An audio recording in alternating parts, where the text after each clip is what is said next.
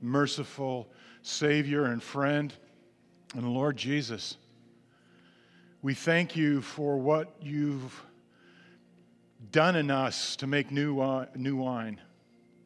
We thank you that even in the difficulties in life and whatever it is we bring in here today, you can use even that to make a new thing. And I pray that that would be true, but here's the real prayer that I just feel we need to pray together. Lord, would it be in your will, and would you do it to put us all together on the rise as a church family? That you'd make new wine out of this whole thing. Not that things are bad, they're good. But all of us have different things in our lives that aren't so good and they're difficult. We also have joys of what you've done in our lives together. Would you work all that out and do what we've already seen happen in the lives of these people who've been baptized today, that we would be on the rise, that things would be different now, that this church would be the new wine, that we would be individuals of new wine, yes, but there would be something special, supernatural that happens because we partner together in your gospel, as Paul says. I just thank you and praise you for what you're doing here and in doing in my, my life and doing in our life. And the people that are speaking to you right now from this congregation saying, Thank you, God, for what you're doing in my life and in my family and in my world. Lord Jesus, thank you for being here and pray that you would teach us, show us what you want us to know, regardless of what the teacher says, and show, uh, show us the, the things that you want us to remember that really touch our lives to the core from your word not just from what's said. It's in your name we pray. Amen. You may be seated. it is good to be here today.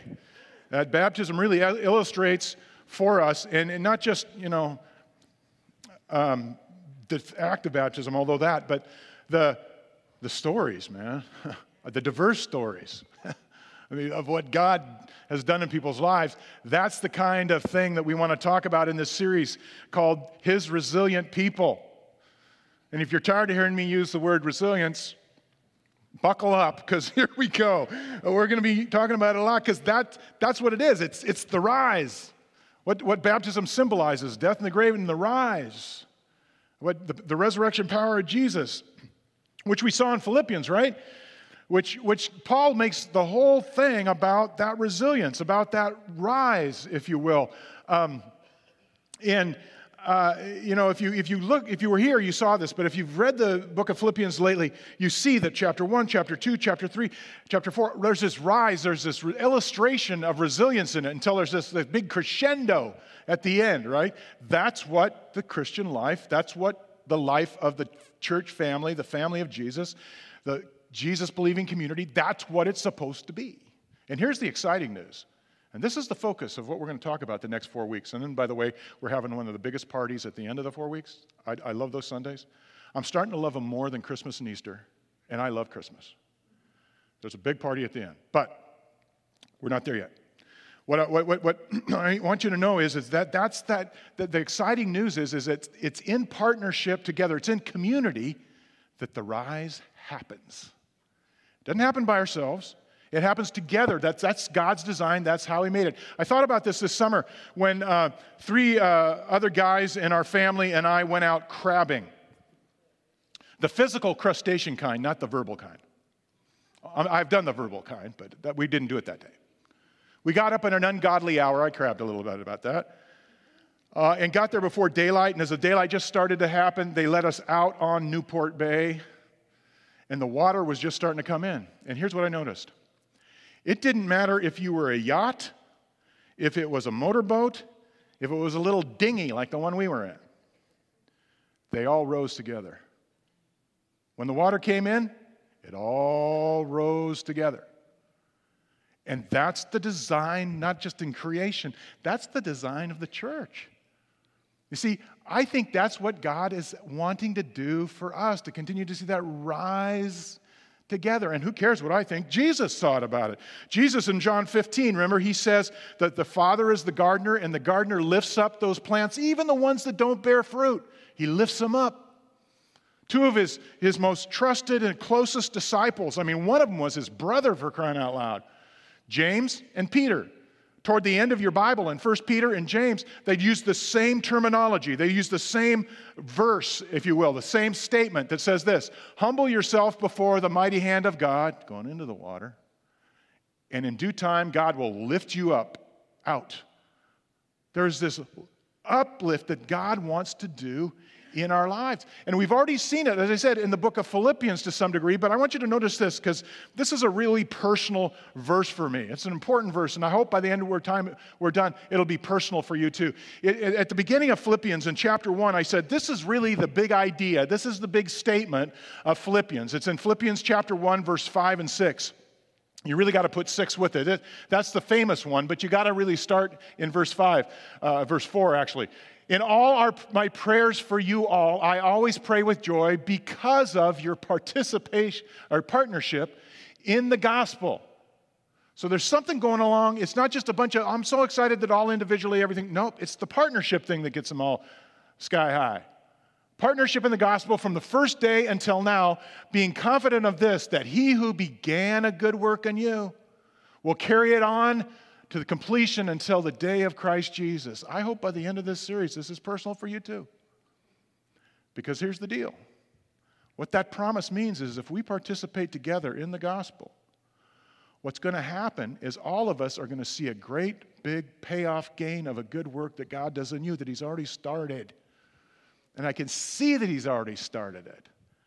That's the beauty and that's the wonder of what God wants to do, I believe, here now. And that's what His resilient people, that's what this series is about. Now, the big idea today is what does that look like? What does that partnership together look like? What does community in the, the, um, the community of believers in Jesus, what does that look like? Well, it looks like helping each other with our temptations and our hurts and our struggles and our pains and celebrating our joys together. Yes, it means all that. But it doesn't just mean it at a level that's kind of normal and everyday. It means it at a level that is so off the charts beyond normal that it is actually, you can't call it anything but supernatural.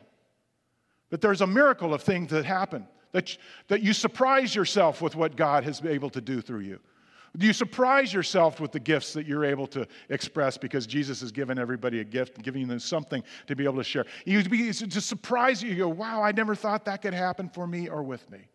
And the text that we're going to look at in the next four weeks, most, um, most of the time, is in Timothy, uh, 1 Timothy, toward, the, again, the end of your Bible. Uh, not all the way back, but in, in the New Testament, it's almost to the end. 1 Timothy chapter 6. And you can turn there if you want to. But as you do, let me just tell you what's happening with Timothy.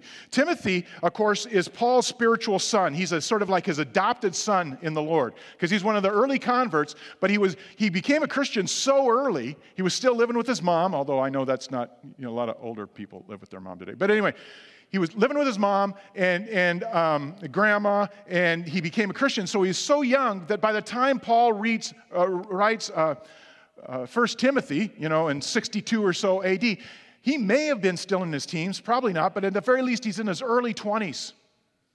And Timothy is a guy we, we kind of can gather from these two letters, 1st and 2nd Timothy, who was a little bit timid, intimidated. He was a little bit timid. And Paul, apparently the Lord told him to do this, Paul leaves Timothy in Ephesus to be the pastor of a church that was in a crazy town. If you've been following along and love this book, you've been reading the book of Acts, and you know that in Acts chapter 19 and 20, but specifically in 19, there's this crazy riot that goes on because of Paul. Because he's, he's messing with the bottom line business wise, financially, uh, for the uh, people who are making these little idols to a goddess named Artemis. And, you know, because everybody was, too many people were becoming Christians. And, and it, there was this big riot. So it was a crazy, crazy, new agey, spiritual, wacky. wait, it sounds like Portland.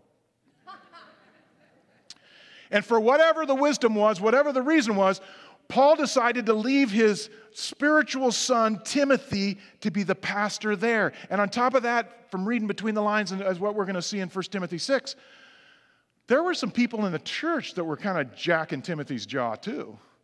Some people that were kind of trying to take over and change the doctrine, change the teaching, change, you know, people of means who said, hey, you know, if you knock this off and just leave me alone, I'll pay, I'm giving this money and so forth. You know, it was, it was kind of, and it was intimidating. Timothy. Now, here's the thing. I, I know this, this is a little bit stronger for me because I know it seems like being a pastor isn't all that hard. I mean, you know, you get to sit in your office, read the Bible all day, wait for 500 people to call you. I mean, it just, you know, and I, I don't blame anybody for thinking it's an easier deal, but you, really, you got to have some thick skin to be a pastor. And Timothy did not have thick skin. You, yeah, eh, eh, and there are blessings beyond measure being a pastor, don't get me wrong. And in this church, it's especially true. But the reality is, is that Timothy was in this place, and Paul is saying, No, no, no, no. There is resilience in you. There is resilience in the church. I don't care what's going on in Ephesus. Let me tell you how to do church, and then the Holy Spirit of God will supernaturally come in, and everybody will be on the rise. That's what he's talking about in 1 Timothy chapter 6 because he kind of comes to a crescendo there too and he tells them don't forget to teach these things and that's that's fact that's what he says beginning at the end of verse 2 of 1 Timothy 6 look at this. These are the things that you are to teach and insist on. In other words Timothy this isn't just a nice thing to think about. This isn't just insist on these okay? You know pull yourself together. Go talk to these men these people these women whoever they are who are you know, trying to make the church into something it's not. And then Paul goes into describing the opposite of what real community is in order to show what real community is, if that makes sense. He kind of launches into a little bit of a ferocious tirade here. Watch this. If anyone teaches otherwise and does not agree with sound instruction of our Lord Jesus Christ and the godly teaching, you they are conceited and understand nothing and they have an unhealthy interest in controversies and quarrels, and they're on social media all the time. No, that's not it. Uh, about words that result in envy and strife and malicious talk and evil suspicions and constant friction between people of corrupt mind who have been robbed of the truth. They've been robbed of the truth. Think of that. And they think that godliness is a means to financial gain. Now, let's just see what he's saying here, saying here. Let's just pull out two words to try and get the understanding of what's going on uh, with these people and, and why Paul is so worked up and why he's so concerned. Eh, first of all, look at it. It says their corrupt mind. Their corrupt mind means that they've been robbed of the truth. This, this um, word actually means they're stuck. They're so settled. There's a, there's, you, could, you could translate this, they are settled in their mind. They're so settled and they're so hunkered down in it, they have no idea that there's another, a real truth out there. It's the same thing, uh, the same word that Paul uses in 2 Corinthians, 2 Corinthians 4 4, when he says, The false teachers have had their minds corrupted. They have no idea how false they are. And he's saying, That's what's happening to these people. So have some compassion, but confront them. And second of all, notice uh, he, he says that they have been conceited. Now, this conceited is an interesting word because it could be translated this way they are smoke blind by pride. Smoke blind, like smoke in your eyes. I remember there was a song that was around by the Platters when I was a little kid called Smoke Gets in Your Eyes. I could never understand that song because my parents would take us camping, and invariably, when we sat around the fire at night, and it wouldn't, the smoke wouldn't just slowly move to my direction. It was just like a bam right in my face. And I would get up and dance around and say, Oh, I hate that. And my mom would say, Oh, it's not so bad. Smoke follows beauty. And I said, You're right, you know. And I think of that song. I said, Who would ever believe that? You know, someday you will find when you're in love, you're blind. Ooh, ooh, ooh, ooh. When your heart's on fire, smoke gets in your eye. No, it does. That's not, I hope that's, I didn't care about girls at that time. But I found out later, it doesn't. Okay, Paul's saying, no, no, don't be blinded by this because that's what happened. What he's really talking about is the verbal kind of crabbing, right? The relational kind of crabbing. He's saying, you know, don't, don't, get, don't get sucked into that. And you think about this in our time, this is really important to consider and to realize. When we have a society that basically is finding its energy on outrage. I mean, G.K. Chesterton once says when, when cultures get bored with themselves, it's like little kids in the afternoon when they're bored with themselves, they start to twist the tail of the cat. They start to try and wake themselves up with nightmares. That's what we're seeing, right? These nightmares of outrage. And Paul's saying, don't let that in here. And I'm not saying that we got it. I mean, I, you know, we may fight, but we fight friendly, okay? We're not, I'm not saying we're a perfect church. I'm saying we're blessed. I'm not saying we should keep people out, you know, no outrage allowed. That's not what he's saying either. He's saying you need to help tell people the truth so that God can change those lives, Timothy. Because that has no place in the partnership in the gospel. Because outrage like that, factionalism like that, reduces human beings.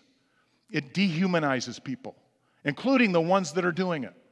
And so, Timothy, you need to, to lift up the partnership in the gospel. Keep the main thing the main thing, which is the community the partnership in the gospel. I, I, remember reading again in the book of Acts as we've been reading through it. In chapter 4, they've just had some persecution. You know, Paul and John have, have been released by the Sanhedrin, and they come back to the, to the church family. They pray together. And then it says something very interesting. They had all, they had all uh, the, the mind of Christ in common, basically, is what it says. And they had no arguing and, and grumbling. Boy, that's a miracle in itself when you get that many people together, right? I mean, that, there's something supernatural about that, that that was a mark, that there was there's something wondrous about what happened uh, there in that place. And Paul is saying, being together in community is where the resilience, where the rise happens. In other words, you could put it this way this is sort of the big idea of this series, quite frankly. It's the real resilience, which Paul is going to call gain. He's already used the word gain and financial gain. Real gain real bouncing back, real, resist, real resilience can only be gained and, pro- and protected together. That's how God does it. He does it when we're there for each other, when we're with each other. That's how he does it. And, and I think what, what he's saying is, is what God wants, what I want, Paul would say, and what little old me, small d Dwayne wants, is for us to be that kind of place where all boats get rising together because we're connected in that way. And God does a miraculous thing and a wondrous thing that causes that kind of resilience to happen. You know, he's, he's comparing real community and the partnership in the gospel with sort of a congressional crab fest. Seen any of those lately? Since I just used the word Congress, let me take a, a small footnote. If you have not voted, please vote this afternoon and get your ballot in because this time it does affect, it does make a difference to everybody. There's something in there for everybody, okay? And you and I may not vote the same. I'm not telling you how to vote, but I trust you a lot more. Well, I just trust you, okay? So just leave it at that. So vote. But Paul has, having said all that about what the dark side of, you know, destructive things to community are and, and, and how, to, how the partnership in the gospel falls apart with all this individualism floating around in financial gain and whatnot. He says one sentence that paints a whole different picture, all at one time. Here it is, verse 6.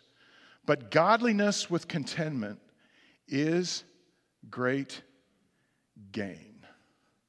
Now, we looked at contentment last week, so I'm not going to get into it other than to say this. Last week at the end of Philippians 4, contentment was sort of an individual thing. This time, because we've been talking in the context of life together in the church, it's a corporate thing. Contentment in, in, in this place.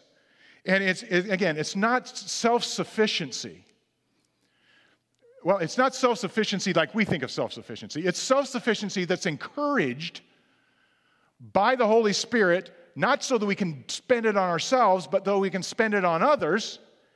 And it's not based on circumstances. It's not based on our resources. It's not based on our money. It's not based on our intelligence. It's not based on, it's based on the work of the Spirit in the life of the community and therefore in our individual lives. That's what it's based on. And that kind of contentment. So it's not like sitting back and kicking back our heels and, okay, I don't have to worry about anything. No. It's the kind of contentment that is is um, corporate and it's together, but it's going somewhere. And look at the formula he says here godliness plus contentment is great gain. The word great, I'm going to teach you a little Greek here, is the word mega. Really big gain. Not mega, mega, M E G A. I'm not saying that other thing either, but I'm just saying that this is bigger and greater than anywhere else. And, and, and when you have that in a community, it's incredible. In fact, when you have godliness plus contentment, that's what happened. In, in fact, Paul's already defined godliness back in chapter 4. Look at verse 8 if you've got your Bible open. For physical training is of some value, but godliness is of value for all things, holding promise for both the present life and the life to come. See, it's not just, first of all, godliness isn't just for then, it's for now. And godliness, what is it? It's raising everybody up to be more like Him, to be more like that life. You know, don't you think that God is at peace? Don't you look at Jesus' life? Don't you think that he's contented with his life? Don't you think that he was like, you know, in spite of all the lousy things that happened to him and the rotten things that he was just, he was up. And, and, and God's saying, I want to lift you up to that, okay? But uh, and so it's for now and for the, the future. But also, look what he said. He says you can learn it. It's like training, it's like physical training. He says there's nothing bad with physical training, but I really like what he says. There's another kind of training. You know, it gives a whole new meaning to the idea of working your abs, working your core. Because there's a work that can be done on the core of the spirit, the human being, not to separate body from spirit, but the core of the human being. Everything we are, all that we are, and that's what happens here. We help each other with that.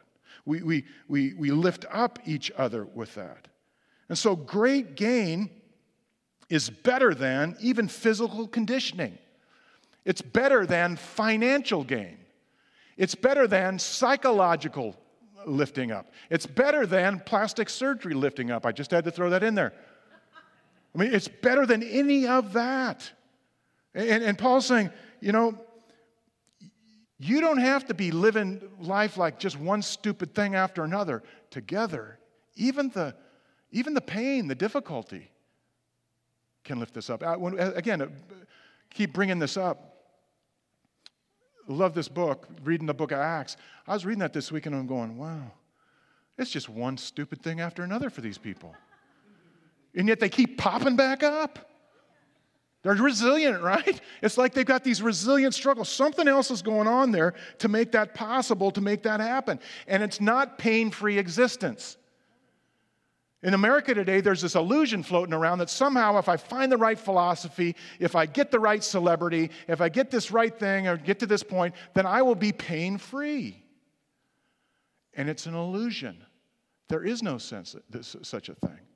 I, I haven't heard this lately, and I'm sure none of you think this, so I feel free to use this illustration. But people, there was a period of time for about a decade, people would come up to me and say, Man, I really want to help the church. Great, but I have to wait till I become financially independent and uh, independently wealthy. What? And they go, Well, when I do, I'm going to go to seminary, I'm going to become a missionary, I may even come here and work at the church. And I said, No, you won't. Because you'll be feeding the dragon to keep it going. And, and it's the same with this, this pain. You know, if I just find that thing, I, I, um, I was thinking about this this week when I was watching one of the new TV shows. Actually, it's a reboot of an old TV show on uh, CBS.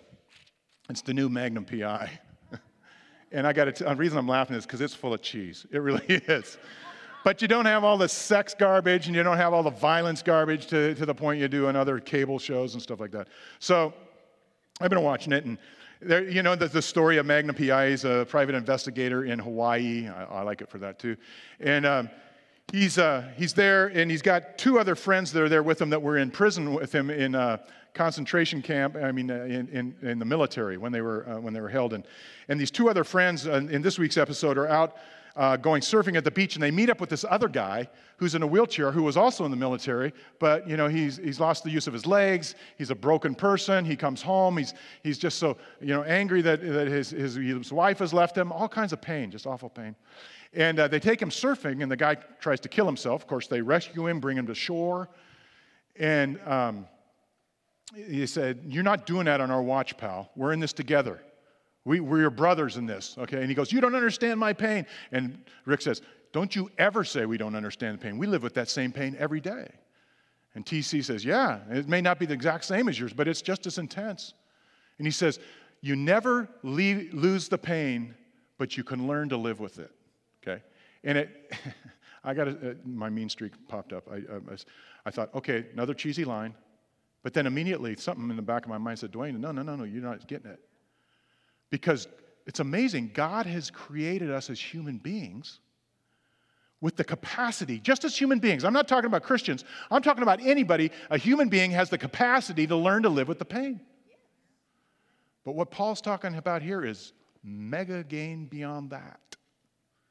He's talking about the Holy Spirit of God as we share life together, where sometimes He uses someone else to lock arms with us and to lift us up and to help us, but other times it's just in the community that He pours on the people that need it. And He actually turns the pain into, and the energy that comes from that pain into good in our life. I mean, that's something that, that just doesn't happen in the normal, everyday human experience with pain. You can learn to live with it, but Paul says you can learn to flourish in spite of it because of the power of the Holy Spirit. You see, Christians can help each other toward that, and that's the whole point.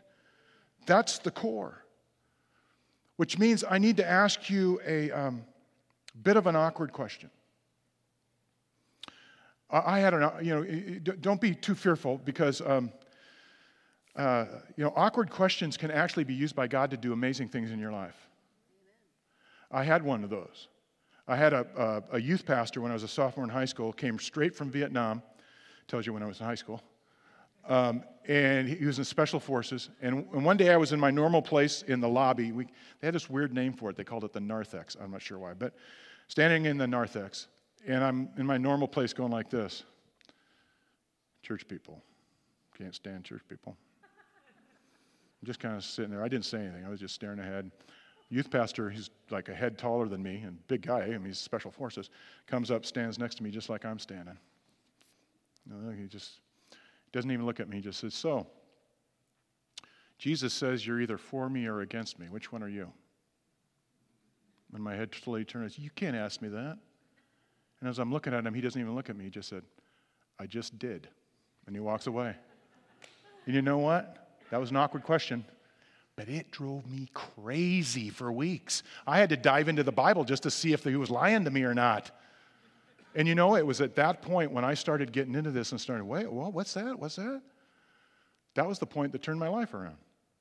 That was the point at which God used that question and that person to set me on a path of discovery and finding Christ. And I gave my life fully, completely, as the Puritans would say, to Christ.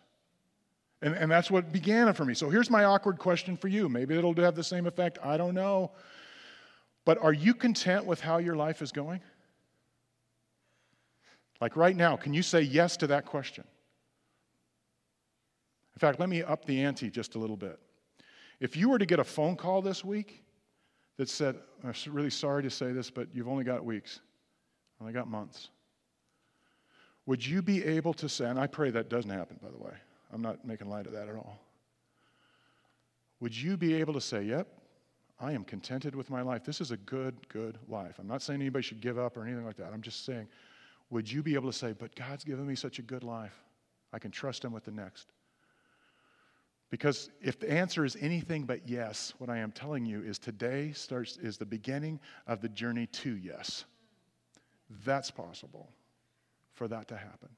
That's what Paul's saying. That kind of contentment, that kind of lifting up is possible. You know, when Jesus first, um, you know, heard the phone call, so to speak, the night before, just a few hours, you know, 10 hours, 12 hours, we don't know exactly, but before he went to the cross and died.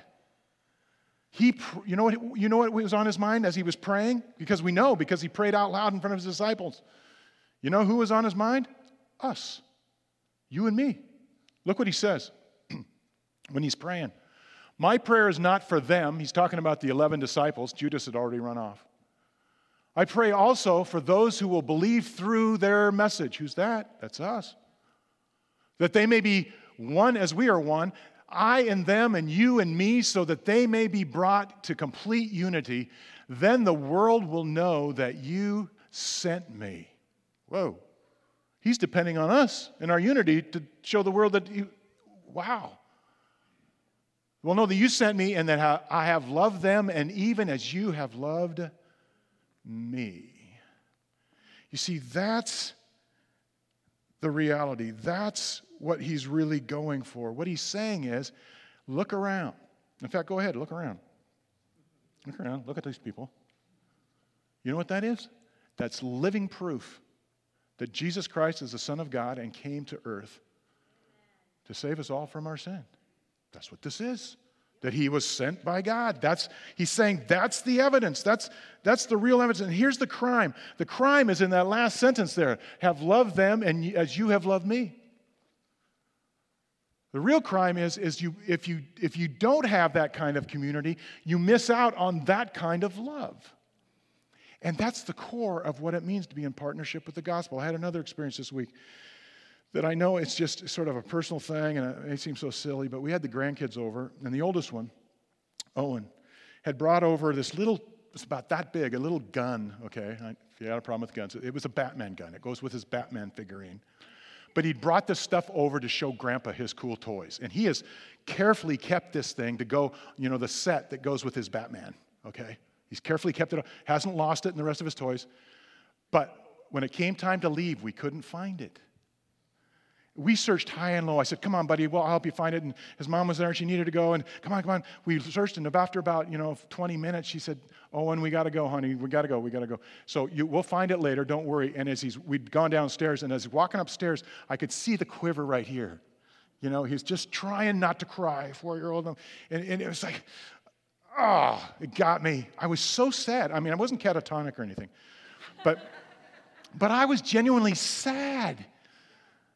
And you know, after he left, I looked for an hour and a half and I found it. and it was in the obvious place, it was in the seat cushions in the couch in the living room. But immediately I take the, my phone out and take a picture. Please tell Owen I found his gun. And his mom says, Well, he went to sleep already, but I will show him in the morning. Oh. Then the two, this is weird, but at two o'clock in the morning, I wake up and I go, oh man, I'm still, I hope Owen gets that right away in the morning. but here's the thing. I suddenly, the thought came into my head, or the Holy Spirit talked to me. I'll let you decide. It's like, you really love that kid. Yep, I do. Well, you know, that means that you're going to feel his sadness. In the scripture that says, together we, um, we mourn with those who mourn and we weep with those who weep. Remember that? We often think that's a command. It's not a command, it's a descriptive fact of what happens when people are in community together, when they love one another. And you know what I decided in the middle of the night there? It's worth loving like that. Because I wouldn't want to live the, without it. And I wouldn't want to live without it in here. That's the kind of love. And some of you who are in life groups right now, I know a couple of your life groups. You know this already because you're experiencing it firsthand. You've gone through incredible stuff together. And there's this love, and God just keeps adding on the great gain, the great gain, the great gain. But there's another thing that, that happens here in this, this prayer of Jesus about love, and that is this.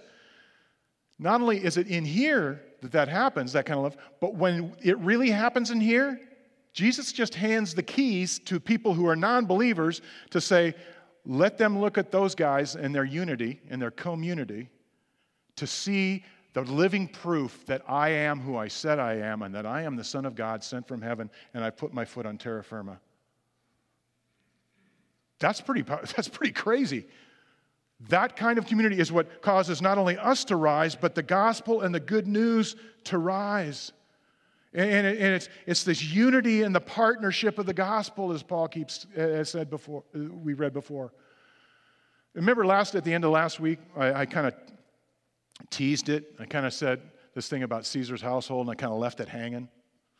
I'm going to do that again this week. But anyway, we we uh, we just said that you know Caesar's household. When people heard that, eh, you know, you know, so and so, so and so says hi, and oh, and Caesar's household says hi. Oh, Caesar's household. I don't want Caesar's household to say hi. Those guys are a bunch of jackbooted thugs. And he said, no, no, you know, what he's basically saying, no, no, some of them have come to Christ. They know Jesus now. They're Jesus followers just like us. And what I think that invitation is, and I think the invitation here is, is to think of that place in your family, in the world, in the culture, in your city that is least likely to have its heart turned to Christ.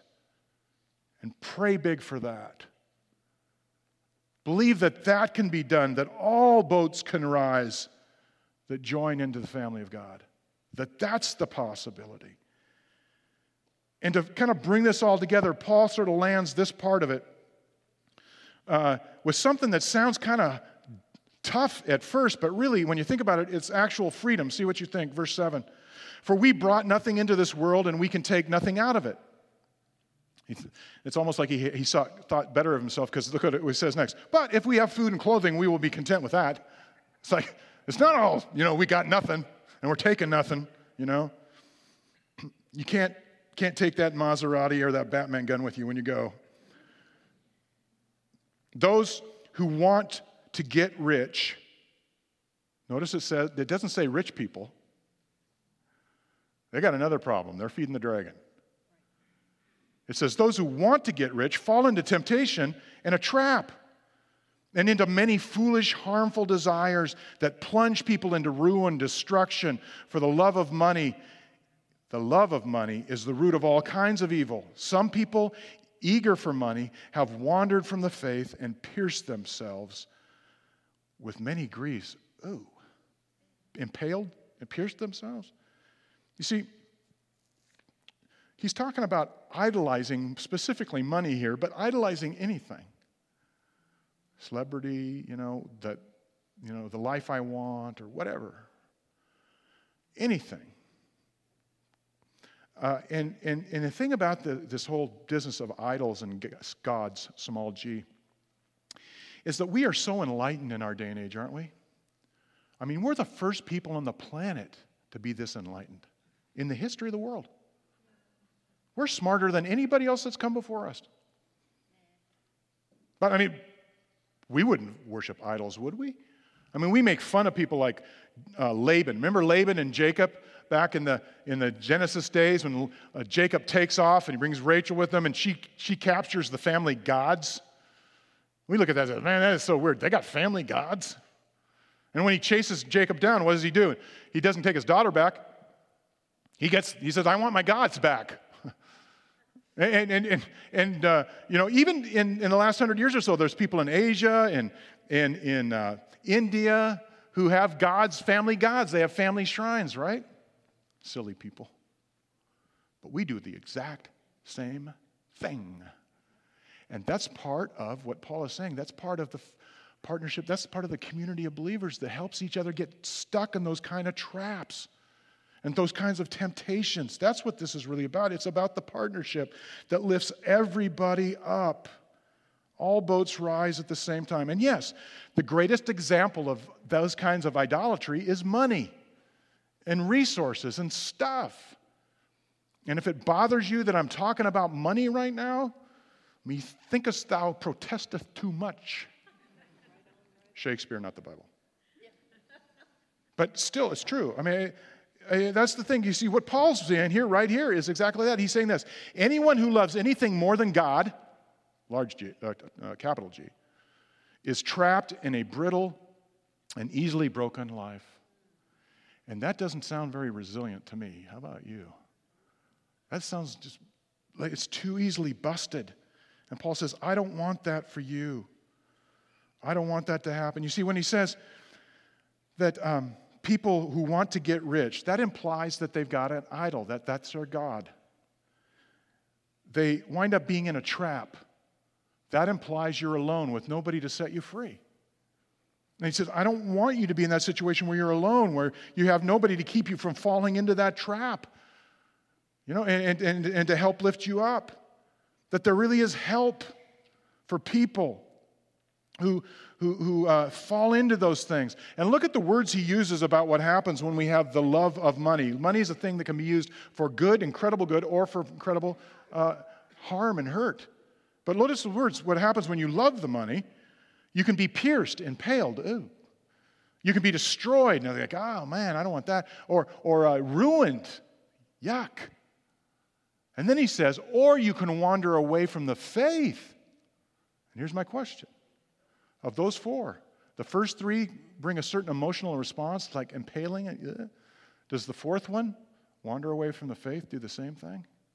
Because Paul's saying it's far, far, far, far worse because it infects your entire, complete life. And so Paul says, I don't want that for you, Timothy, or anyone else. You see, when God asks for you, your life, He doesn't want your money or whatever it is that's your favorite thing, whatever it is that God. He doesn't want that. But if he wants, he, wants more than that. He wants your whole life.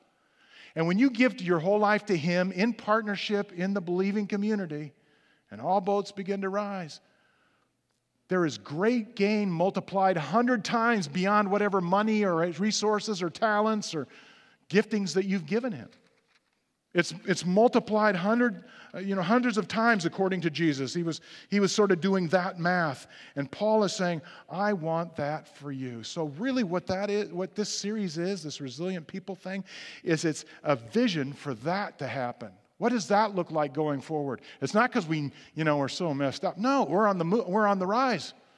We want to keep it going. We want to go where God wants us to go. And that's what this is about. And I, next year, next week, I'm going to talk about some specifics about what that looks like, what that vision looks like, because there's been a lot of prayer and working on, from Scripture and that sort of thing from the leadership here, and put to document together myself. And I'm just going to begin to share some of that stuff with you starting next week of what that could look like. But what I want us to really understand right now, I'm just going to sort of tease out one thing, is that God is going to work in our church in the future, and I just want everybody on board with it. I want everybody in partnership because I want everybody to experience this great gain that Paul's talking about. I really, really do. You see, here's the thing we're not focused on building a, we're, we're not focused on growing a church. We're not focused on church growth per se. We're focused on being a healthy church being a healthy church. Because a human being grows. You don't have to tell a human being to grow. You don't say to your kids, grow. In fact, I tried the opposite stop growing. I want you to stay the same. And they didn't. They just grew. That, it's natural and normal. So if you're healthy, that's what's going to happen. Growth and impact, whether or not I'm not even talking about attendance here, because here's the thing I've talked to a lot of pastors in Portland about this, and, and, and at least pastors in churches that are our size and larger, and I've talked to some of them in the larger churches in Portland. Pretty much all of us agree that the megachurch is on the wane in Portland. It's, it's, it's going away. And please understand me, please, please, please. I am not dissing the megachurch movement. I'm really not. I know a lot of people want to, but I'm not. Because I think lives have been changed. Christ has touched many, many people through that. But just like every single movement in the history of the world, it's only for a season and then God uses the next thing, except for the movement of Jesus. That's timeless, the Jesus movement. But there seems to be in Portland, in this, you know, post Christian, uh, progressively secular society, you know, in, in Portland where we're so laid back that our brains are falling out and you know, young people come to retire. we're, we're, we're number one in the country for that. We're number one. Yeah, that's great. Um, but in that society, as it moves west, I think we're going to see the rest of the, or moves east, we're going to see the rest of that happening in America. See, if you look at Portland, our largest churches, and I'm just talking on size now, but our largest churches, that's the megachurch thing, our largest churches are smaller, much, much smaller than any other city in America. And one of the largest ones I just got heard, got heard about is kind of breaking up into pockets. And, and, I have friends who are leading churches in the you know 12 to 1400 range in Portland. There's not very many of them, but they're all saying, you know, yeah, but we're in pockets of people. And what it appears to be happening is that God is doing something in Portland in this post-Christian world, like He did in the Book of Acts. When, yeah, there was some pushback on Christianity in those days too. But here's the thing God worked in these pockets of believers and He nurtured them, nurtured them along, and they were all kind of working together in, in one sense because they had this connection with Him over the miles and over the and with God over the miles and over the over the time and so forth. And God still did the same thing, had the same impact right? And I, I wonder if that's not what God is doing here. And the main part of this vision that I'm going to share with you next week is we want to be on the rise together for whatever it is. And if God wants us to do that kind of thing in a few years, help nurture some pockets of believers in other critical parts of the city, that we're prepared to do it and we're healthy enough to do it. We just want to be ready if that's what he's, what he's saying. And, and that's really, you know, sort of the long term picture. the long, long term picture. But what, what we're talking about right now is just being in this partnership together for whatever God has for us, and we think we're starting to get a whiff of what, that, what those things are for us. I had this crazy thing happen to me I said, You're going to think I'm crazy anyway, but that's okay. I'm not. I, uh, I'm doing this other thing. I'm going through this great suffering at home called a building project. And um, I had to go. It's fun because in the end, it's going to sort of be a man cave. But anyway, um, I, uh, I had to go to Home Depot three times yesterday. I'm home away from home. And as I'm coming down Mount Scott uh, on Otty Road, there's a stoplight there at the bottom on 92nd. And when I stop there, you can see all of Portland. Even on a cloudy day, you can see OHSU, the West Hills. You can see over toward Lake Oswego. You can see, um, you know, the bank towers and all the downtown buildings. Looking at that, and I was going, hmm. And there's this other odd thing about me because I'm a Tassel. Everybody except for Mother Tassel.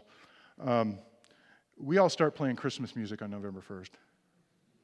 So my kids reminded me of this old Michael W. Smith, like his 20, 20 year old Michael W. Smith song. Oh, Dad, where's that song? Where's that? What's that song? And oh, we figured it out. It was my. So I was listening to it, and it, it, it's a boys. It's called Carol Sing, and it's a boys' choir singing this beautiful Christmas song.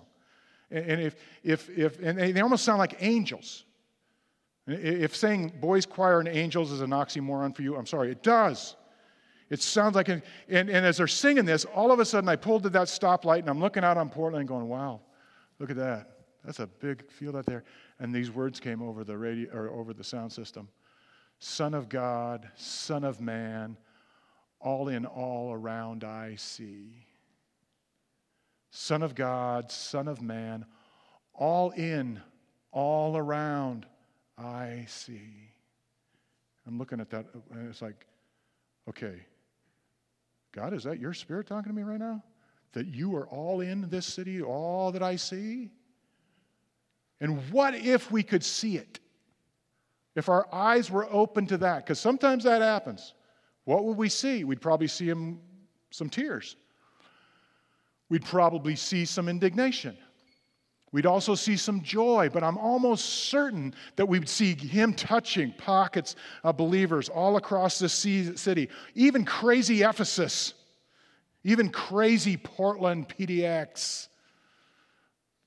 Man, I want to see that. I want to be in on that. But the thing is, I can't see it without you. Because he always chooses to work in us together to lift us up to be on the rise of resilience. See, Paul basically defined resilience in another place. And this is also a key text for this, this series. In 2 Corinthians chapter 4, verses 7 and 9, look at this. But we have this treasure of life with us in jars of clay, so our bodies are jars of clay, to show that this all surpassing power is from God, it's not from us. When we get together, we see, whoa, it's not us, it's not you, it's not me. I am not dependent on you for that. I'm dependent on you for being here and being in it. And here's what happens we are hard pressed on every side, but we're not crushed. We're perplexed, but not in despair. We're persecuted, but not abandoned, struck down, but not destroyed. We already sang about that in the New Wine song, didn't we? You know, you can knock us down, but we're coming back up. And we're not just popping up and just surviving, we're flourishing. I mean, that, that's the wonder of resilience of the body of Christ. And as I look at that list and I look at those things, you know what? That, that sounds like a little bit of heaven to me. Because it's sort of like no more crying, no more tears, isn't it? I mean, not fully, not completely, but it's sort of like, you know, you can't keep these people down, right? That, that's pretty powerful. What if this? What if on earth as it is in heaven that Jesus prayed for in the Lord's Prayer. What if that's what it means? What if we're it? On earth as it is in heaven, that kind of resilience. I think it might be, but it only happens when we're in partnership in the gospel, in the community of faith in Jesus. I'm going to call the band out here. And I'm going to ask you to do one thing with me this week. I'm going to ask you to be in partnership with me for one, uh, one thing. And it's this can you read that? It's in my office. I see it every day. Some of the ladies on staff thought, that's a good idea. So they made some magnets. Remember, you saw those in your program a little while ago? If you missed yours or you lost yours or you want one for another fridge or something in the freezer downstairs or your car, there's some more magnets at the table back there. At least I think there still are. But here's what I'm asking you to do I'm asking you to pray. Pray big. Not for that bike you want, not for that, you know, whatever it is. I'm not saying it's not okay to pray for, you know, raises and, you know, different things and pray for people. You know, I'm not saying any of that, but here's, I'm asking you to pray so big that all those other things get solved in the process. I'm asking you to pray that God, have the courage to pray this because this is a courageous prayer. God, would you, would you show me if there's anything I'm holding back from you and if there is any way that I am not in partnership in this community with you? Would you show me that? And would you then take our entire church and cause us to be people of resilience where everybody, all the boats go up at the same time because of what you are about to do in our church family? I'm telling you what, that's not just heaven. We saw a little bit of heaven today in these testimonies up here, those baptisms. That's not something just to forget about tomorrow. That's something to take with us. And if, if that's your prayer, I'd like to ask you to pray with me as we pray. Let's go bow our heads and hearts in prayer. And if that is your prayer, if you want to pray that big prayer and you're going to pray it this week, would you just put your hand toward the stage just because that's one place to do it? But what you're saying is, I'm praying this prayer too, okay? Here we are. Our loving Lord Jesus, we thank you that you have made it possible by your death and resurrection that we could be people of resilience. And regardless of what happens in our town, in our society, in our families, in our lives, I pray that that would be true for us and that together we'd help, we'd be able to help each other experience that kind of love that you have for us and experience that kind of resilience because we do love each other that way.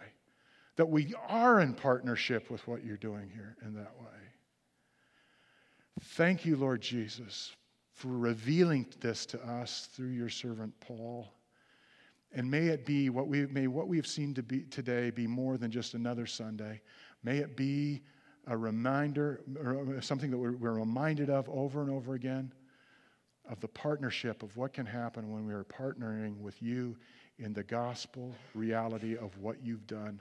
That what happens in the life of the church, what happens in Scripture, is not just a description of the history but it's a description of what happens when kingdom comes down and touches earth. Your kingdom.